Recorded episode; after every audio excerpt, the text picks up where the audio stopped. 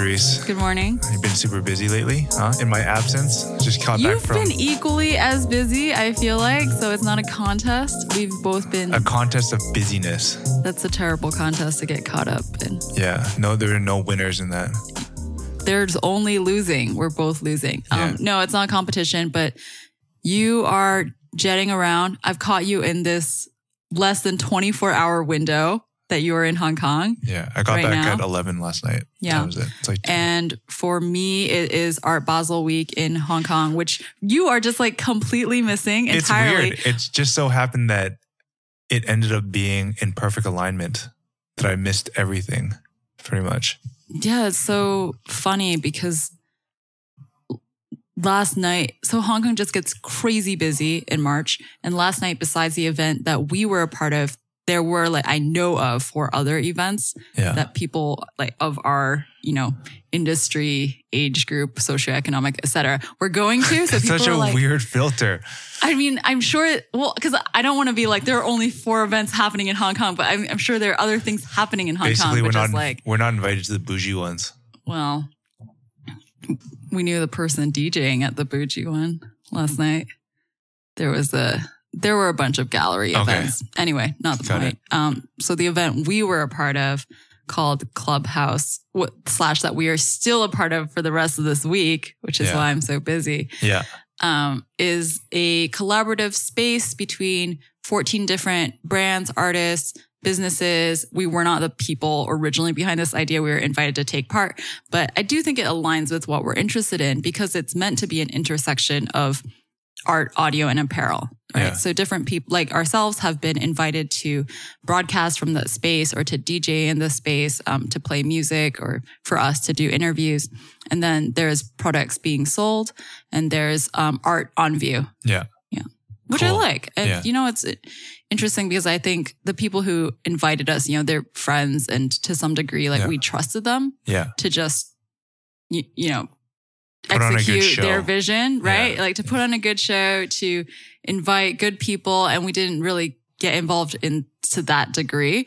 But when I was there last night, I did feel like actually this is the kind of thing that we're about, you know, Yeah.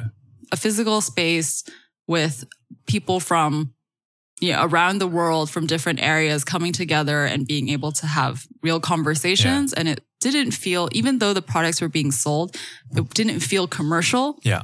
In that way. Like it didn't feel like Arthur's it good at just that. a pop-up Arthur shop. and like the Leo, Yeti boys, yeah. Leo, they're The really Yeti good guys. at that. Yeti, for those unfamiliar, is like a DJ collective, and they just launched their record label, Yeah. Silk Road Sounds. Yes. And Yeah. Elphick is on that. Or I don't know if he's signed to the record label. I don't mean that. Like he's on their first album. Nice. that was released. Everyone was really cool. I got to meet all of the guys, um, like the people from, well, some of them I've already met, but we were just talking with like the Pleasures, Street X, 40s and Shorties people. But something that I recognized after I left the opening night last night is, did you see my tweet about being the only one of the two female organizers? really? Yeah. No, You didn't see my tweet? I, I missed it. and I'm not, and it's like strange because I'm not really sure what I, what purpose I serve by pointing that out Yeah, because it's not like any of the guys were rude to me in any way. I just want to be clear. Like I didn't experience any kind of harassment or prejudice in this space, but I was counting and there's like 14 involved brands and artists and businesses, including ourselves. yeah, And other than Subi for the Yeti crew, I was the only other female organizer yeah. besides like DMOP staff who I'm discounting because they're like not asked to be involved, right? Like there's in terms 14, if there's 14 entities involved, of, hmm how many of them are men's streetwear? And people need to see my air quotes. I think there are seven men's streetwear brands. So what what comprises the other six? Um, so there are two artists Yeah. that were invited to do a mural on the wall and they're male. And then there are a couple of radio entities besides ourselves. Mhm. We're not really a radio entity, but I mean like doing broadcasting music, Yeah. uh, Hong Kong Community Radio, FOV Radio, Triple X. Yeah. And I must be missing something. The math works out to be 14 Yeah. when I did this last night afterwards. I don't think. See, I'm, I, I'm not. I don't mention it because I want to say, "Oh, I feel like an outsider." That's actually not why I want to mention. It. I think I'm just mentioning that I recognize there's an imbalance in this culture, but I can't tell. Do you think this is a particular sort of part of the culture? Like it's not indicative of everything. Although, I mean, it's more for. It's a bit yeah. of a microcosm of everything. I mean, I I, mean, wouldn't it- say like, oh, this is representative of. But I mean, if I looked at, if I broke down agenda for you or complex con, I bet we come up with maybe not quite so drastic Yeah. numbers, Well, but a gue- I similarly guess, skewed I guess ratio. my argument is like, are we trying to encapsulate streetwear here? But I think the problem, the what I'm trying to point at is not that there's a problem at this moment, but it's how do you encourage women to start their own streetwear brands and businesses? Yeah. That's part. I feel like that must be part of the issue. Yeah. Uh, The only thing I could think of is like, is there maybe genuinely not as big of an interest coming from women? But I feel like I can't believe that to be true because in terms of attendees, it was like 50 50 yeah. in terms of people coming through the space, it was evenly split. And Yeah. as many women were like browsing the products and taking photos and Yeah. interacting with people. Yeah.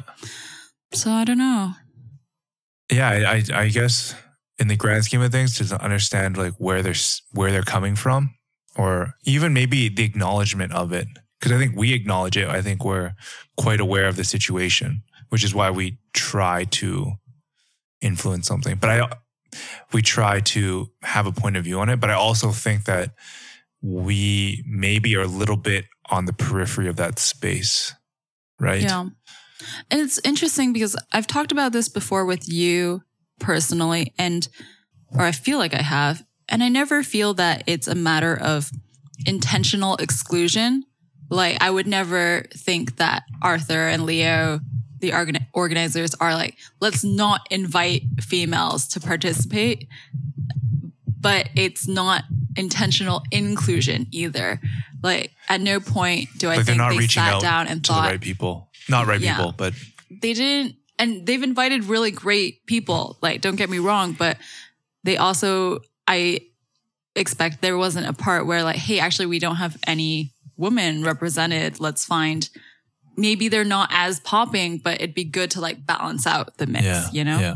so Valid points. Should we get started for the day?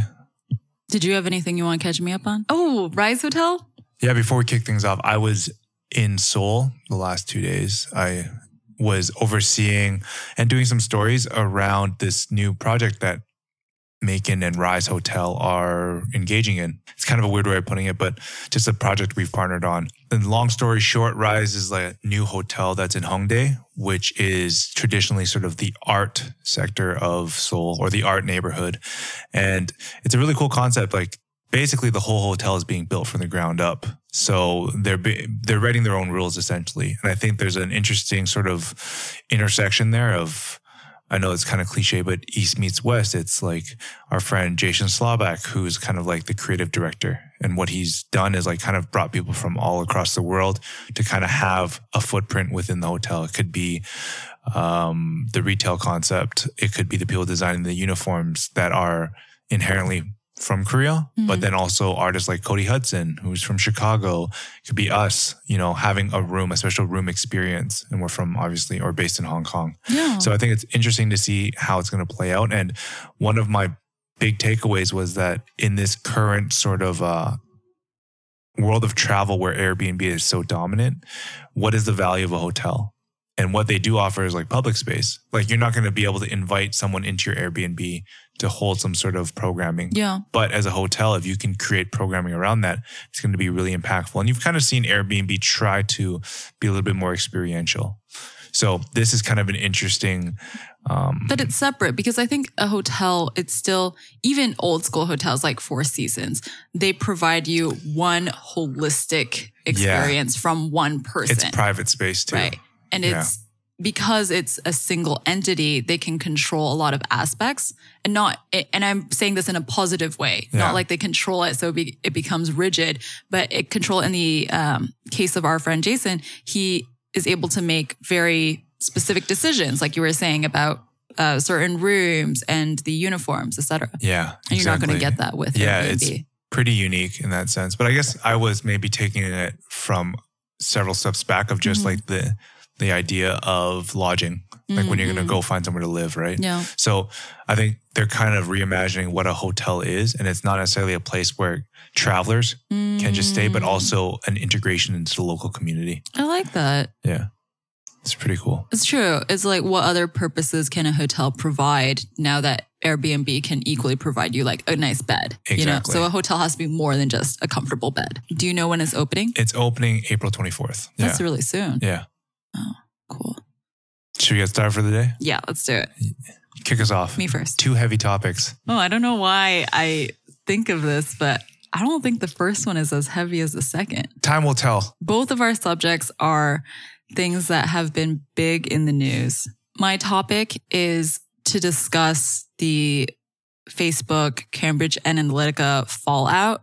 And I'm picking this not because I'm interested in discussing how did this happen. I'm not here to talk about the fine points of Cambridge Analytica having access to the data, but what does the aftermath mean for you and me and people like us, right? But just to explain, in case anyone hasn't heard, what happened is that Facebook back in 2012 13 era used to have permissions on their data that allowed many apps, not just Cambridge Analytica, but a variety of apps to collect data on Facebook users. Basically, their permissions were looser and allowed more rampant collecting of people's information.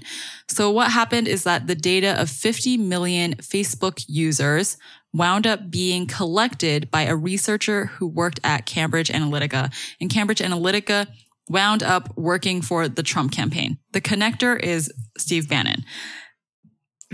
If you want a more thorough explanation, the Vox has a really good one because this is all I'm getting into. How this happened in brief is that the researcher who got the data built a Facebook app that was a quiz. Yeah. And essentially when you were like, oh, is I don't I don't know what the quiz was about, but like let's say it was telling you what Disney princess you are. So let's say you fill out this quiz, you're just like, oh, this is fun, whatever. I'm gonna share with my I, think, friends. I thought it was a personality quiz, but don't quote me on that. it's one of those, like a fluffy kind of quiz, Yeah, right? Like yeah. not explicitly what are your political opinions on Trump, right? Yeah. Um, but because you did the quiz, you gave them permission to view, you know, your friends, your chats, etc., events. And not only that, but it collected data from your friends as well. So you yourself did not have to take the quiz to have your data collected. You just had to have a friend who took the quiz, which is why it was so far reaching. Yeah. Like And- 50 million people. Yep, 50 million people. And so this all came to light in the last month. Zuckerberg has been having a bad press day every day for 30 days now. Yeah. But what we talked about in the briefing on Monday this past week is is it a viable option to leave Facebook for you and me? And besides deleting Facebook, what are the other possibilities right now in the social media landscape? Yep.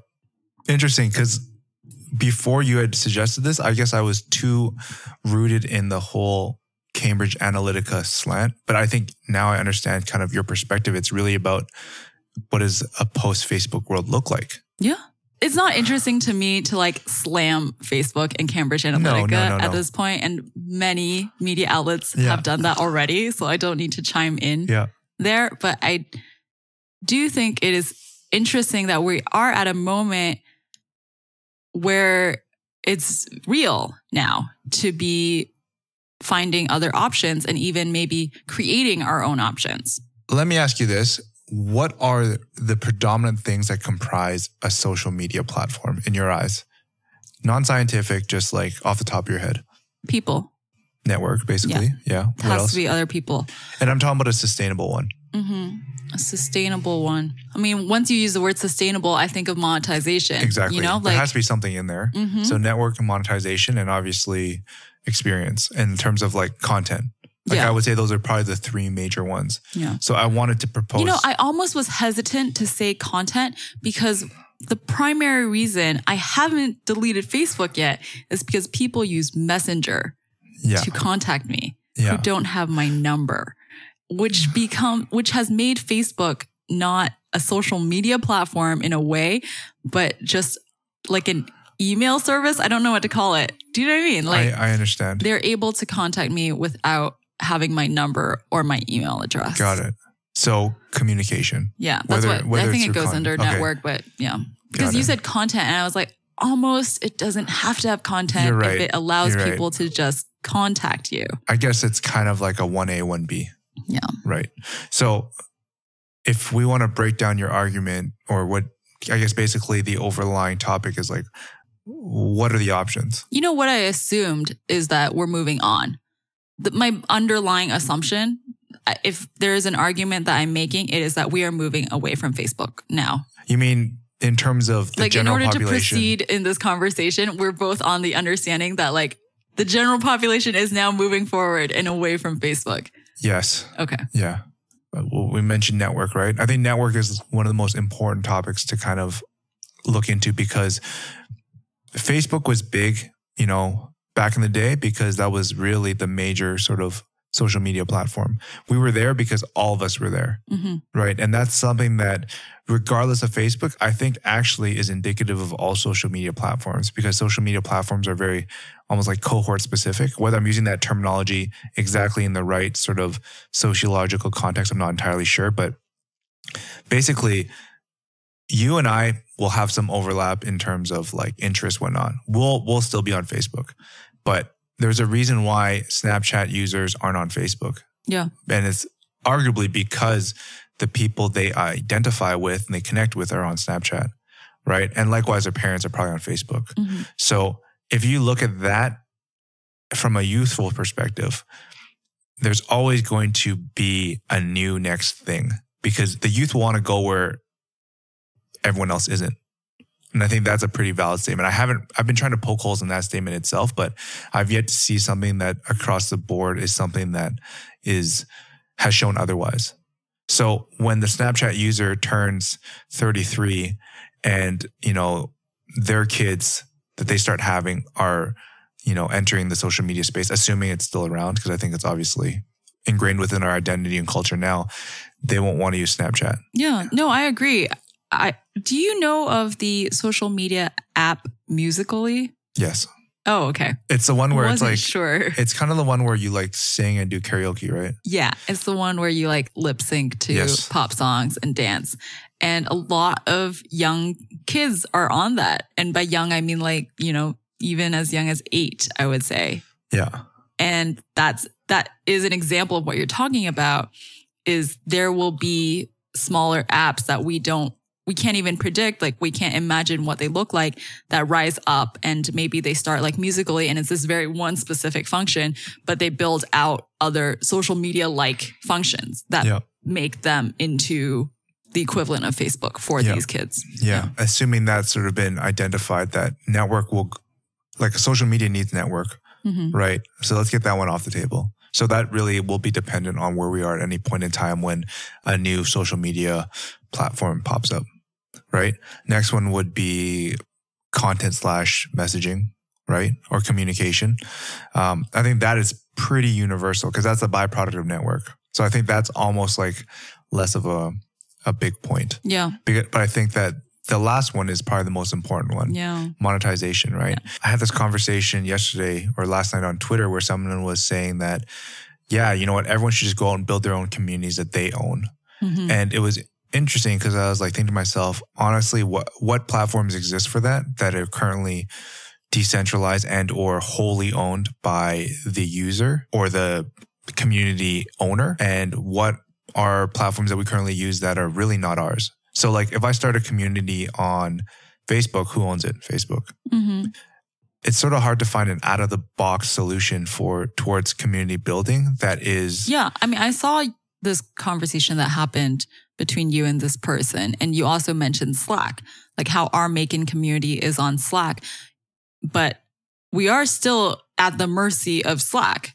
and especially after 20 20,000 messages Yep. have like been we don't have access to our archive without paying, right? Like th- there's a way. It's just that we have chosen to go with free Slack. I, I still think going cold turkey on Facebook is not as easy as we think it is. Like you're still relying on other places to communicate that are honestly in many ways similar to Facebook. They're still algorithmically driven. Mhm. They're still defined by the same sort of monetization tactics of advertising that you're really just removing something shitty for something less shitty. Yeah, I would agree. I think so. But let's say, you know, for example, Slack, right? Slack isn't collecting our user data in the same way that Facebook is. And we're also not providing it as much user data, right? Yeah. Like part of the reason Facebook is so bad for us is because, you know, it follows us around the web. Yeah. It's basically tracking everything you do Yeah. everywhere. Yeah. Cause I think right now the monetization side of things is still TBD. Like I think a lot of people are looking at ways to make it work. And like, you remember when Vero was big for like a week and they were like saying We're like three days. three days and like, oh, we're going to charge people. And maybe there is something there, you know? Um, I was reading about Raya, which is like this exclusive dating app that charges people $8 a month to be part of it. Okay. And you get vetted. Mhm. So that's an example of potentially like a social media platform that actually might have a sense of um, validity to it, right? I mean, still, they someone else owns it, and everyone, you know, I, in the face of all this Facebook stuff, I've heard a lot of people suggest a, a decentralized social media network, and what will be interesting is that I don't think the the infrastructure is necessarily there, but also the way that it works with a lot of decentralized things is that the refinement of the product doesn't come till later on. So you have to put up with a half baked idea at the Mhm. start Mhm. And hopefully the community gets behind it and there's enough critical mass Mhm. to build in something great. Mhm. So you have to you kind of have to put up with that. And whether people have the patience for that, I don't know. Honestly, Well, there's a on that subject of whether people have the patience for that, that's why this moment is important because people would not suddenly develop the patience unless something drastic happened. And Yeah. in this case, we have a drastic situation, which will give a certain portion of the population enough patience yeah, to try something different, something that is not as polished. that's a good point. I had um, two other things I wanted to mention on this subject. One is that Facebook, when it started, was much smaller to the individual user. You might have 100 friends, 200 friends, and it was a replica of your existing, like your real life social network Yeah. in some ways. Like, because it started off on university campuses and you might have just connected with your university friends when you Yeah. first started, right? Yeah. So it's just like, oh, conveniently, all of the people that I see on my campus during the month, they're now accessible online. Yeah. But now Facebook, an argument why people don't leave it is like, oh, well, everyone is on Facebook. And by everyone, they mean the world. What I am inclined to think could happen is that people, and this might be too optimistic of me, is that people might start to see we don't need to have access to everyone Yeah. at the drop of the hat anymore.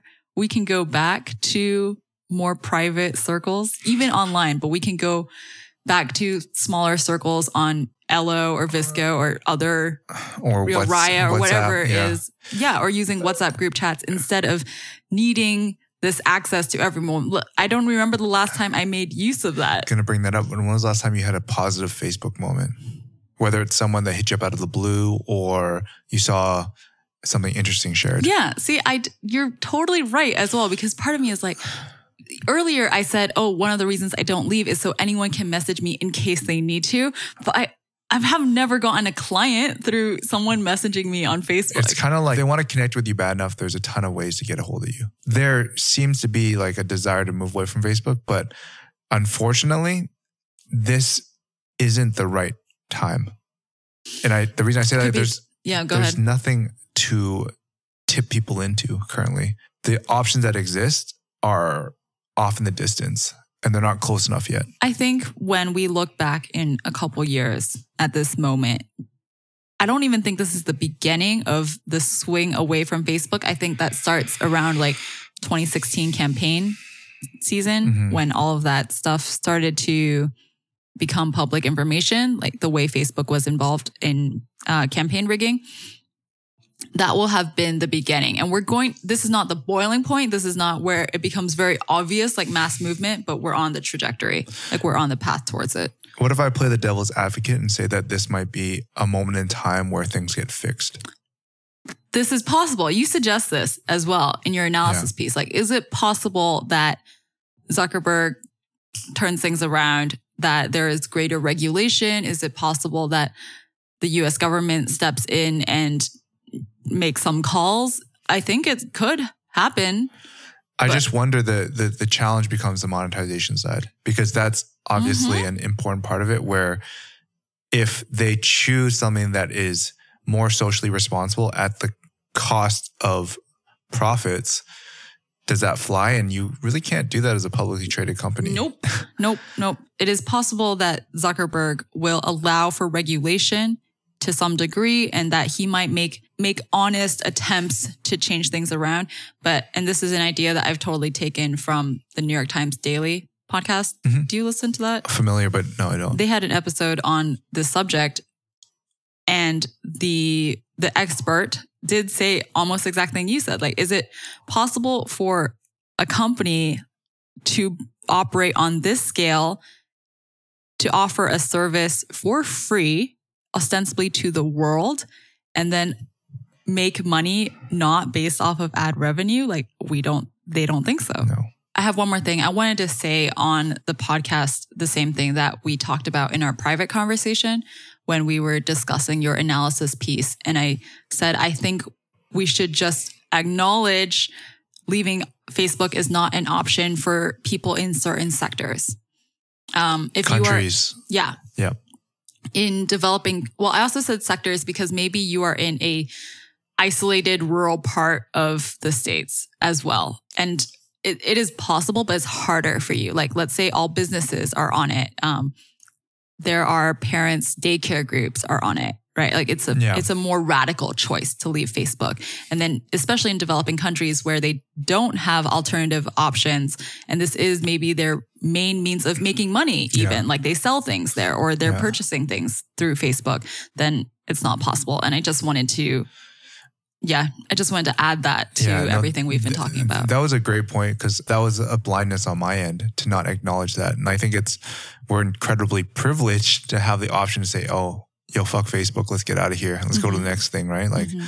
not everyone has that. And I think there is something potentially dangerous too. Like, I think we've talked about it a little bit about digital colonialism, Mm. where if Facebook goes and offers you free internet, which they try to do to India, and they said Mhm. no, that's another issue too. Mhm. So, like, if you are a country that doesn't have the ability to say no to free internet from Facebook, you're locked in. Yeah. Yeah. Yeah. So, in closing, I'm, I'm I have a question for you. Okay. What does your most ideal social media platform look and feel like? And this has to take into consideration the three factors that we had previously discussed: community, monetization, and kind of the service content slash mes- Mm. messaging slash service. There has to be some kind of content. Otherwise, we're just talking about WhatsApp, right? I would pay for a social media service. How much? Not that much. I would pay maybe two US monthly. Okay. I think that's fair. Two US monthly, if you got 50 million users, that'd be $100 million. If you could get to that If you scale, could get to which I think is incredibly challenging right now, but who knows? That's kind of what Vero wanted to be, right? Um, anyway, just I would pay somewhere between two and five US monthly. How about that? Okay. Depending on the quality of this service. Got it. And would you be paying because you're expecting something? No ads. No ads. If I pay, there are no ads. Do you expect sort of value ads, like some sort of like bonus? No scraping my data. Okay. No collection of So my basically data. you're or paying- the option to exclude my data from anything, even research Got on it. their purpose. Got it. Did you have a clarifying question? Um, that it was more like, are you expecting to pay for like what? What are you I'm paying, paying to keep them in business. Got it. I'm paying so that they can keep the lights on. Got it. And obviously, my two slash five dollars is not enough, but through enough users, I would hope that it could be. Yeah. Um, like I said before about Facebook, I don't, in terms of network, I would need my peers on it, but I don't feel like it has to have such a wide appeal.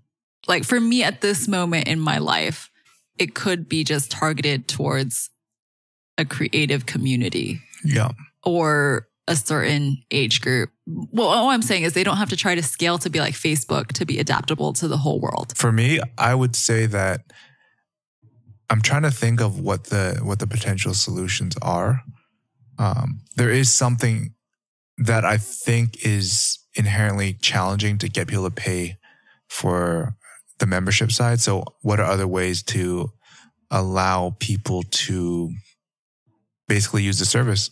Right. I, I I think that crypto jacking is something that's very interesting. Like people say it's a really bad thing that, hey, you know what? We're using your hardware to mine crypto. But I also wonder if there's a sense of transparency there and, you know, sense of transparency to know that, hey, this is what you're paying for and the experience is worth it. Then there's no fundamental change in your behavior. You're just using it as you would. And you're also, you're using it based off of how much time you spend on it. So obviously, if you're on it more often, then there's a different level of sort of monetization. On that subject, I do wonder if there is another way for a platform to stay in business that isn't advertising and also isn't paid subscription. Like cryptojacking is the perfect example. Yeah. You know, what is something I can offer? Cryptojacking makes sounds bad, but yeah. Because so what I offer to Facebook is I offer my data, Yeah. right? I offer my personal data in exchange for this free service. Essentially, that's how I'm paying. Yeah. I'm not paying in cash, but I'm paying in something. That's yeah. the trade. You are right? the product. hmm I'm Yeah. the product. If I'm not willing anymore to give up my personal data, can I offer something else? Well, in this case, your GPU or your processing power, Yeah, and um, uh, what I'm suggesting is, is there something else besides that? your even? time. I mean, would you, what happens if it, like your membership was a, f- I'm making this up, one, one hour a week volunteer at the local sort of charity? That is kind of what I was thinking along the lines of like, it, it's a barter, right? Like if people are not willing to pay cash, what can you barter yeah. that is useful But, for a platform? but, oh yeah, I guess useful is the thing. But if everyone Right. Like volunteer hours is not useful for a you can't platform pay server costs with that. unless they receive a grant because of that. yeah. So I think there Which needs is to be two steps, some right? sort of payment system. Anyway, do you want to talk about your ideal social media system? Uh, I guess I started with the monetization side. Mhm. I think the the other parts of it are how do you have sort of a intelligent conversation around there, Mm, and how do you do it in a way that's neatly organized.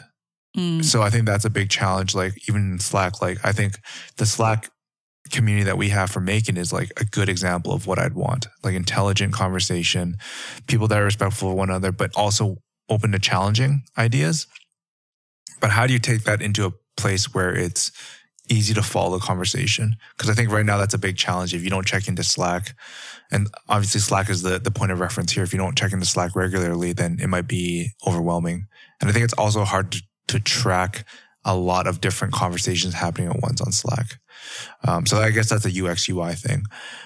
But the intelligent conversation thing is not a UX UI thing. That is related to what I said about a small network, Yes, that it doesn't need to be correct. Millions of people. Yeah. This is sort of an aside, but maybe this is part of the monetization thing. Maybe there is like this interesting sort of online, offline community aspect. It's like, I'm only using this because it's the biggest example, but what if Soho House was a social media platform? Mm, So, like, you're actually paying, but you're also, it goes towards something else. I like that.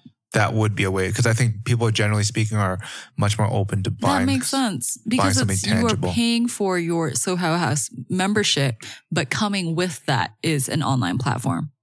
Yes. And I th- I wonder if there are opportunities for you to further sell to that. And I like I say sell because selling is fundamentally part of how you would generate revenue. Right. So you could always opt out. I mean, you're paying, you know, a few thousand dollars already for a membership. Uh huh. Uh-huh. I'm, I mean, there's a lot of ways looking at it, but I think there's something interesting there where the the the the bundling of the goods cannot be as straightforward as just social media. Generally speaking, when it comes to content, people have issues with digital, like paying for digital. Digital Yeah. assets people can pay for, like, you know, go on World of Warcraft and buy like a hammer or something. I don't know. It's so strange. We've just conditioned ourselves to be like this. Totally. Yeah. Or actually, it's not strange because I know how this happened and it is the fault. Sorry, it's not the fault. so I'm showing my bias, but it is related to advertising entirely. Oh, yeah, totally. our consumption of information, we expect it to be free. Yeah. Totally. I liked where this went. Next topic.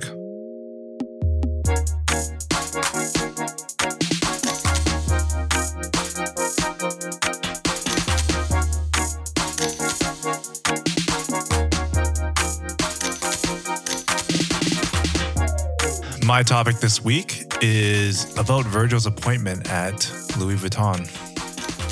So I think this is definitely something very valid and interesting. Why do you have that smirk on your face? I was just thinking about how when this news broke online, our world just like, boom, it was all over it in a second. And it was big enough, like for us, like for our sector, that people were still talking about it for the next couple of days, like in person and offline, like online and offline. Yeah, totally. So it's just funny. It's funny because it's such a specific kind of news, but yeah. it took over everyone's attention Do for you, a do you think most people are familiar with the news? Like in the creative space, whether you're in fashion or not in fashion? Yes, I think in the creative space, in fashion or not, you are aware of the news. But I don't for a second think that you know people who are bankers and work in restaurants, etc., like care about this. So for those unfamiliar, Virgil Abloh's background is pretty eclectic. He's been a designer. He's a classically trained architect. He was the creative director for Kanye West. Uh, he's a DJ. So a bunch of things. He definitely ticks But a lot he of is boxes. most well known as the person behind Off White. Off White. And before that, he also did a brand called Pyrex. Right. I said most well known. Yes. Just to add some context. And the reason why this is so big is that he doesn't have a classical sort of fashion design background, but he's also first generation Ghanaian American. And this is a big deal for someone taking over arguably the biggest brand in fashion in terms of luxury fashion, LV.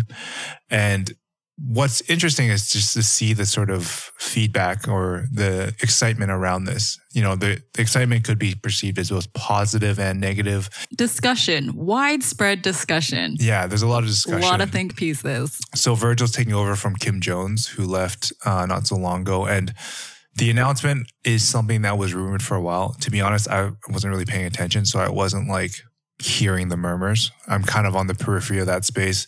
But I think that once the think pieces came out, it was really fascinating to see the polarizing opinions that were coming to light.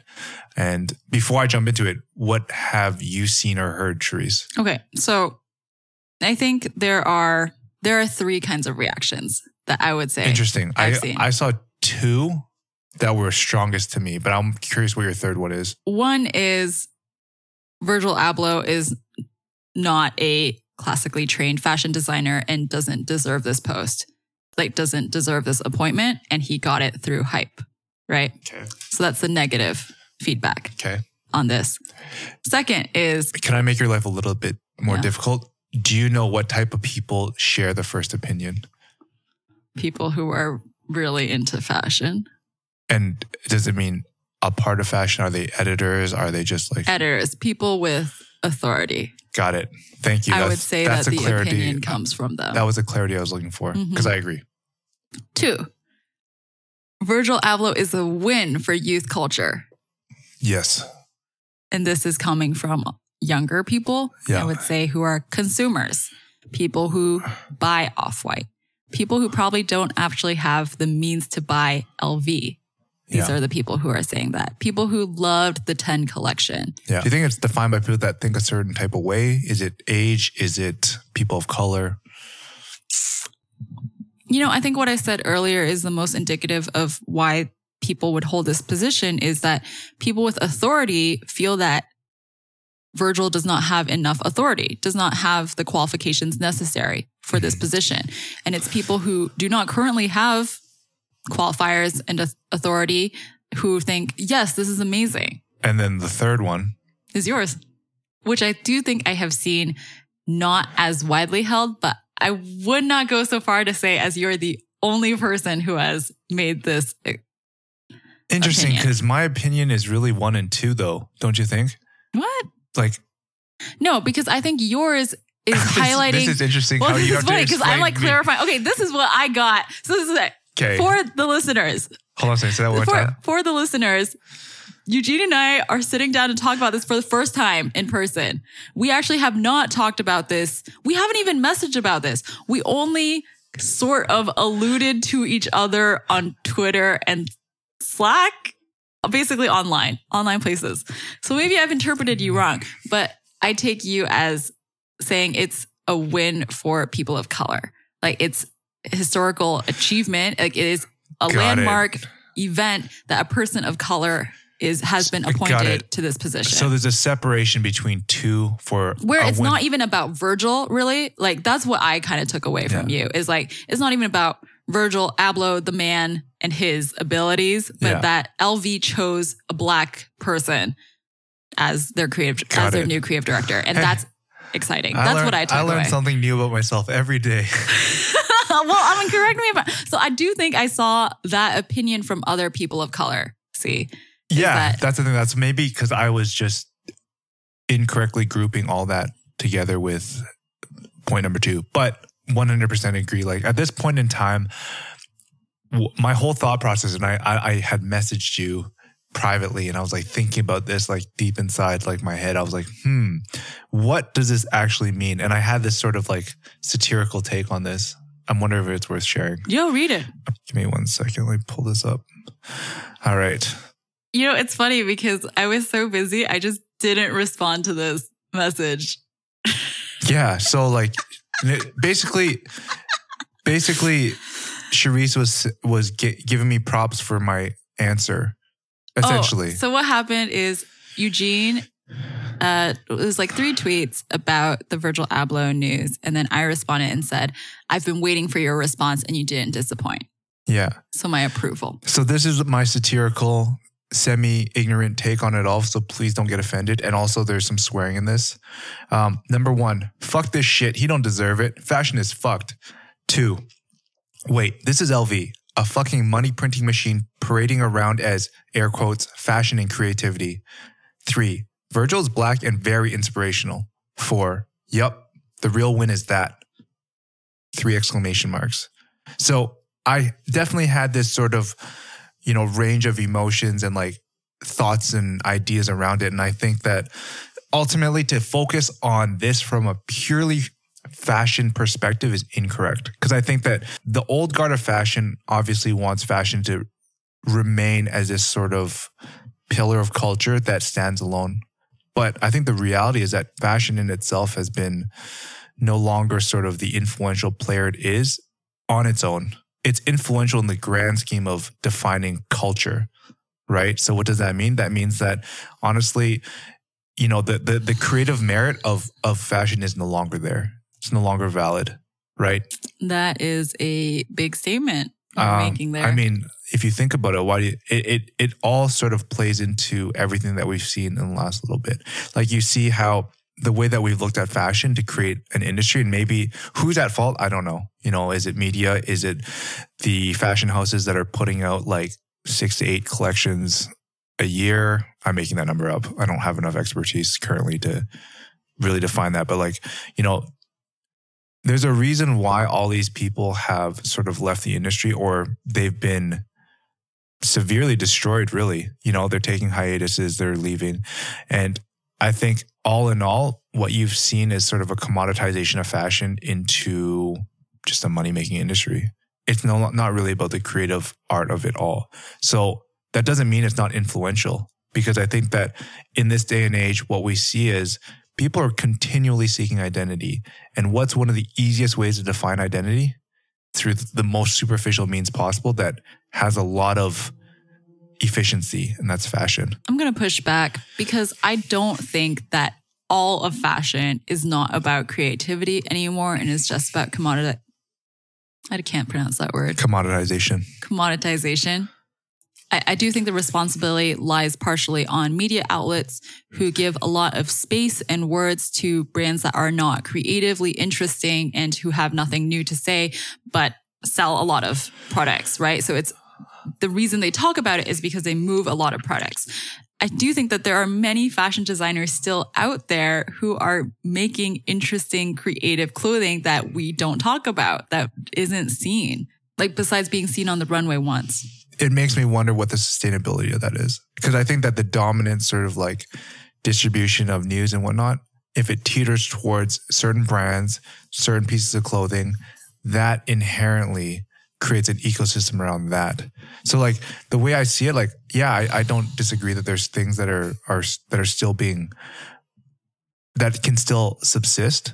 But I also feel as though that everything else that is not in the immediate sort of like hype circle, it's a big cliff. It's a big, like, you really have to go and seek and find and discover it. You know, but it exists. And I think it is part of the culture of lack of thoughtfulness that has pushed things into the background. Like, in order to understand and appreciate those kinds of garments or collections, there just needs to be more reading, more research. Let, let me ask you this everything you mentioned there, do you see that replicating across popular culture? Do you see people seeking to find out more and consuming long form content? no, I don't. Which but is- I wish it would happen. You exactly. So I think that it's one thing to understand where we should be.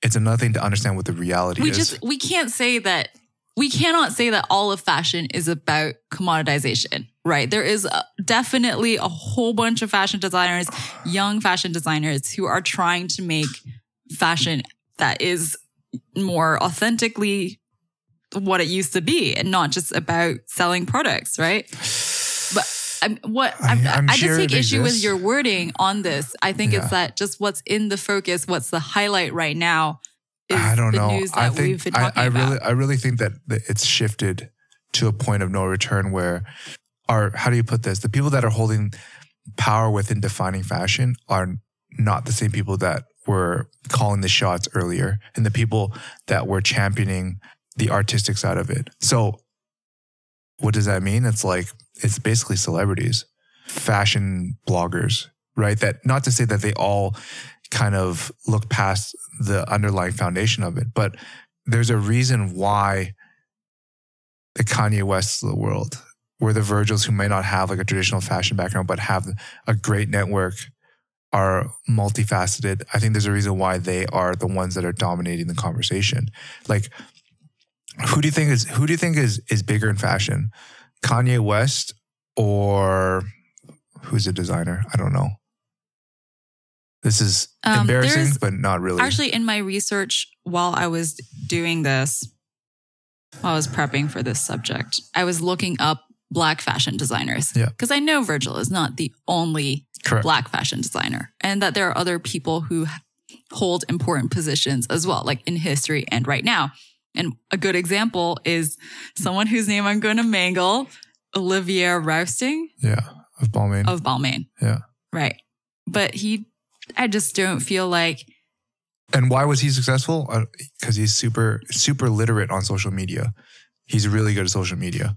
I didn't know that. Yeah. So like, I'm that's what I'm saying. Like the the context of fashion now is just very different, you know. And I think that it's not a matter of like, oh, fa- social media ruined everything, but the way that we perceive fashion now is very different.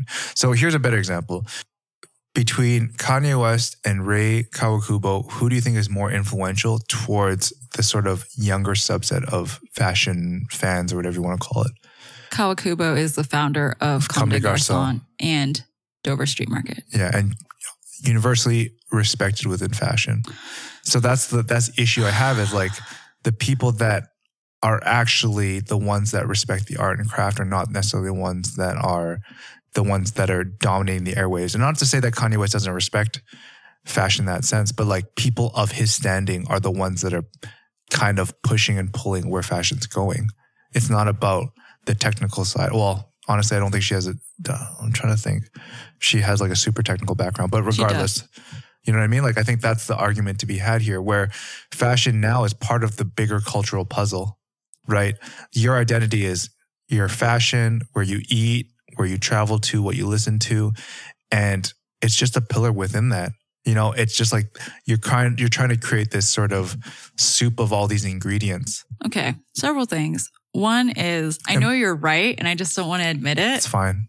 I know you're right, and it's just painful to say out It's loud. because it's sad. I, I don't. I'm not. I'm not gloating the fact I'm right. It's just like this is where we are currently. it's sad and i'm more sentimental than Yeah. you and i don't i don't want to i don't want to see this in society and admit that this is where things are Yeah. but i i know it to be true and that's why i i'm like looking at you sad right now.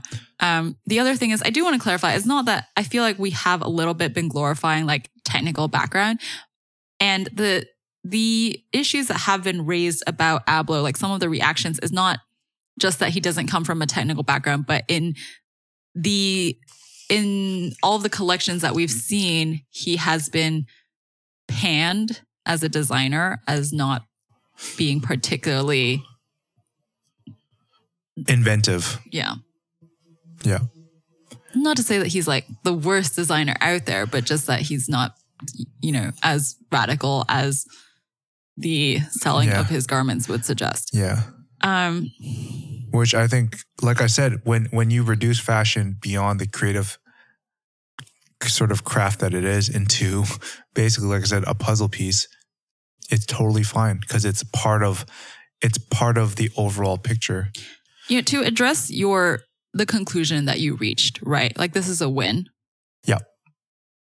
It is not a win in the regards that of what you've been going on about is that LV appointing Virgil is just more proof of where fashion is right now.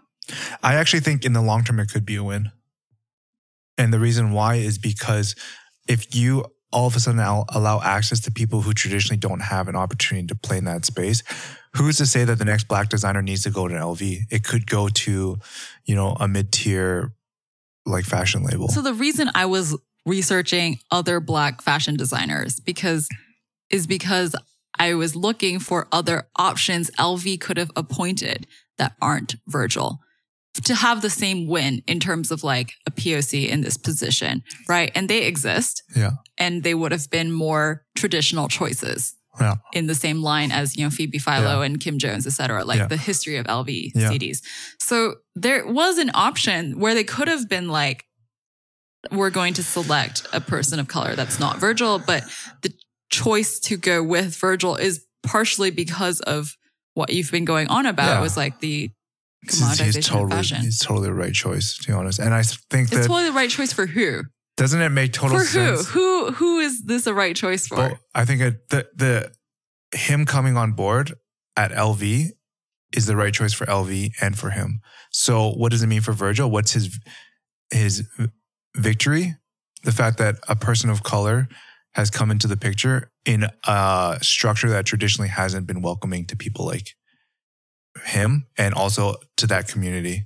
And that community being whether it's streetwear, whether it's black designers, that's a validation. Is it a win for LV? Because I agree with you on Virgil that point, but is it a win for LV because they're going to sell lots of products? In part, yes, but I also think that as a not so cool fashion house, LV is cool enough. enough. That's the thing. Is like, I mean, it's tell me. LV me, doesn't need to be cool. well, I mean, in the in the realm of fashion, LV doesn't need to in be the in the cool. realm of fashion, what are you selling then? In the realm of fashion, if you're not selling, LV cool- is like the historical brand, yeah, but I'm just saying, like, uh, the brand with the most legacy. Like it doesn't mean that it's cool though. it doesn't need to be cool. But I just don't think of LV I mean, if as needing if to you don't be cool. have that, then what is your position? Because that that you're you're basically not selling anything utilitarian, right? Like whereas you know if this is the best jacket because it's the most waterproof, it's different cool because is accessible. Cool is off white. It's accessible. it's, not accessible. it's more accessible than LV. LV is aspirational. L no, I, the, the way I look at it is this: Kate. LV as it stands needs to always be of a certain level of coolness. And let me ask you this. I don't think so. no, that's not how fashion and luxury, I especially don't think luxury it has works. been even trying to be cool. why, why do you think? Why do you think people buy LV? I just said it because it's aspirational. And aspirational means there has to be a level of like, is who are you It's- with? it's- I don't think cool is the right word. It's not cool. It needs to be cool though if it wants to continue growing though. Let, us use an example of something that hits close to home.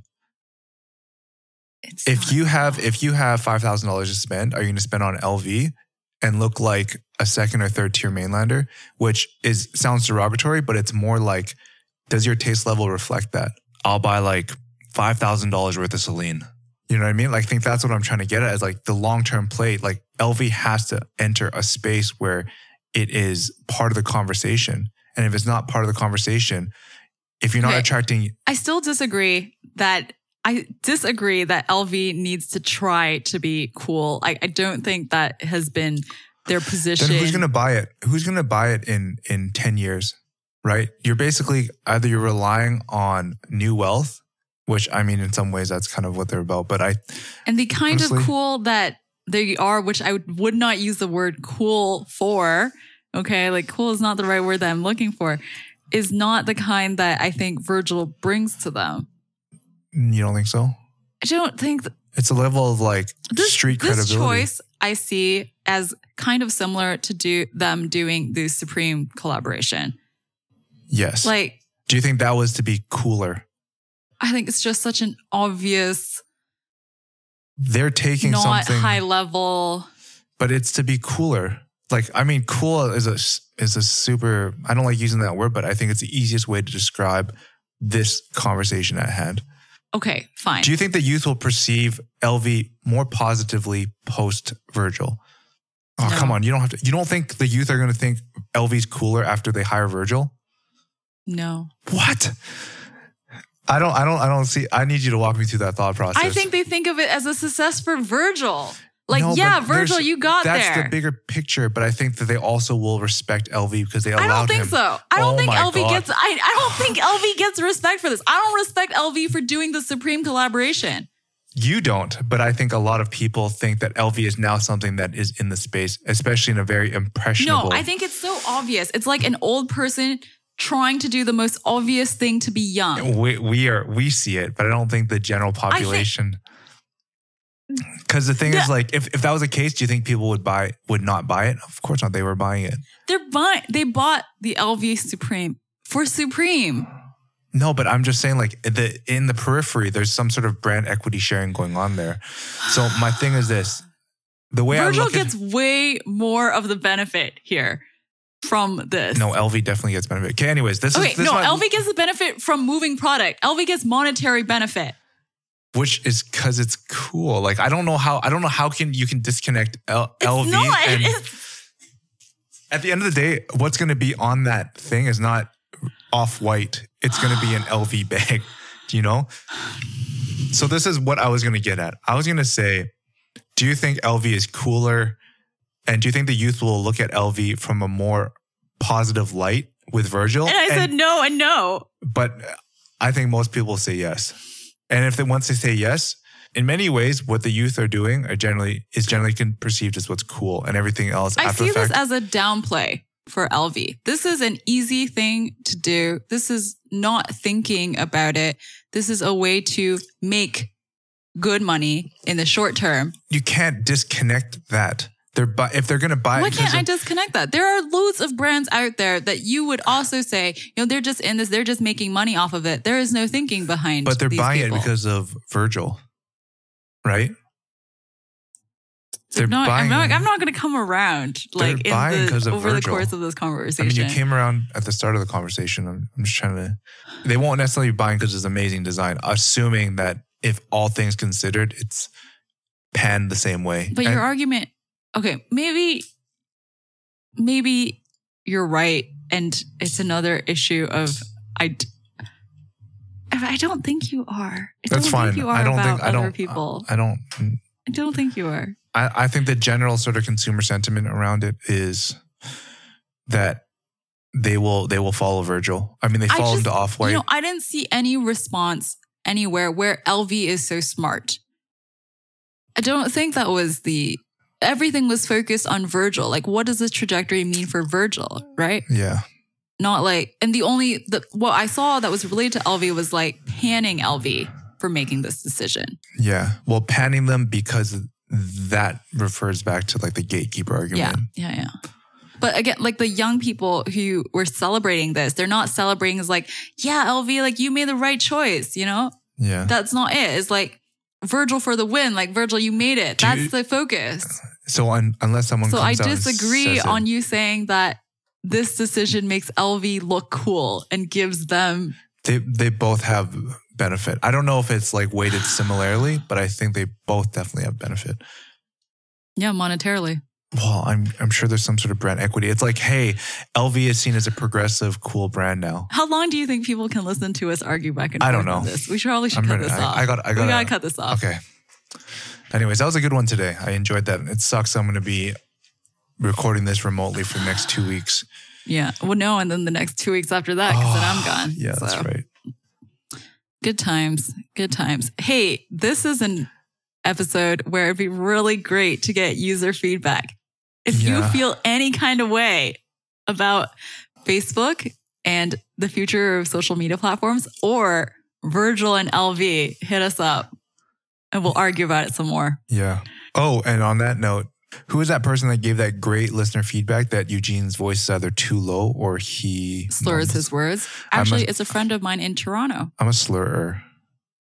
Or maybe I'm just three No. three Friend glasses of wine. James drink. C. from Toronto said, Sometimes I talk too fast. either your voice is too deep. He said it could be that, which you cannot change about yourself, or you slur your words. I slur for sure. Anyways, noted for the future. Good place to wrap things up so I think good place. To. I think the good place to wrap things up took place ten minutes ago. Because we, it is true. Because Okay, then we spend okay. the next 10 minutes after that rehashing each other's arguments again. Okay. If you are interested in learning more about MAEKAN and our membership opportunities, which include exclusive content, a weekly briefing, and a members only Slack channel, you can head over to maekan.com. There you can also read and listen to more of our stories focused on the sights and sounds of creative culture. And if you really like this podcast, please review us or pass along to a friend. I think it's really important for us to. I realize that every week I try to add something new, but I guess to that point, what I'm trying to say is that hopefully there is some sort of dialogue that's created based on our conversation. Maybe it elicits some new thoughts from you. Maybe it's something that we're missing from the dialogue, and we'd love to hear it because I'm just trying to be better every day. Yeah. Also, if you take the same stance as Eugene, then you can just pass this episode to a friend and be like, this is my argument. I'm Eugene, I'm Charisse. and this is Making It Up.